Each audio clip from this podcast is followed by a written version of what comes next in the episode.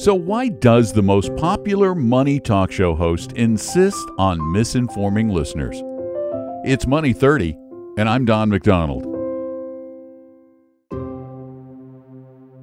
No financial talk radio host has done more for his listeners than the charismatic debt destroyer, Dave Ramsey.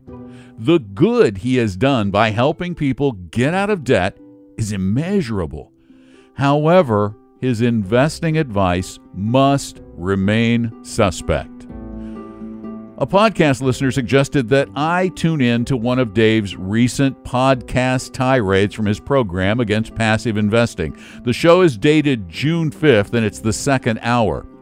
Toward the end of the hour, Dave claims that despite massive evidence to the contrary, that investors would be better off in a loaded actively managed mutual fund based on his own personal, albeit flawed, anecdotal evidence.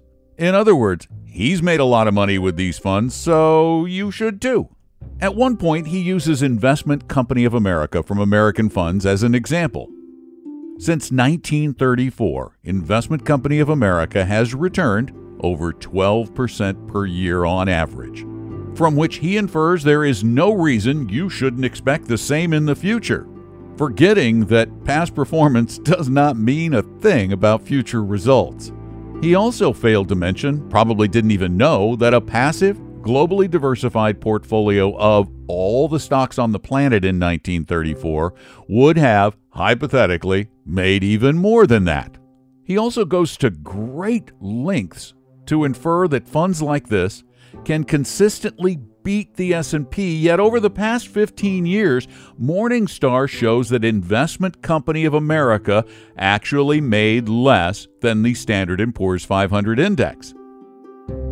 Why does Dave ignore the overwhelming evidence showing that it's nearly impossible for active fund managers to beat the market? Which by the way is more than just the S&P 500 as he implies. Could it be because commission stockbrokers pay Dave a lot of money to send business their way? If he told the truth and suggested indexing over actively managed funds, a huge revenue stream would simply dry up.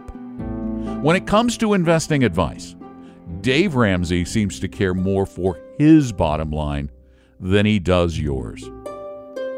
For more on money and real investing, visit money30.com. And of course, listen to our other podcast, Talking Real Money. If you like what you hear, please leave a review, tell a friend, and of course, subscribe.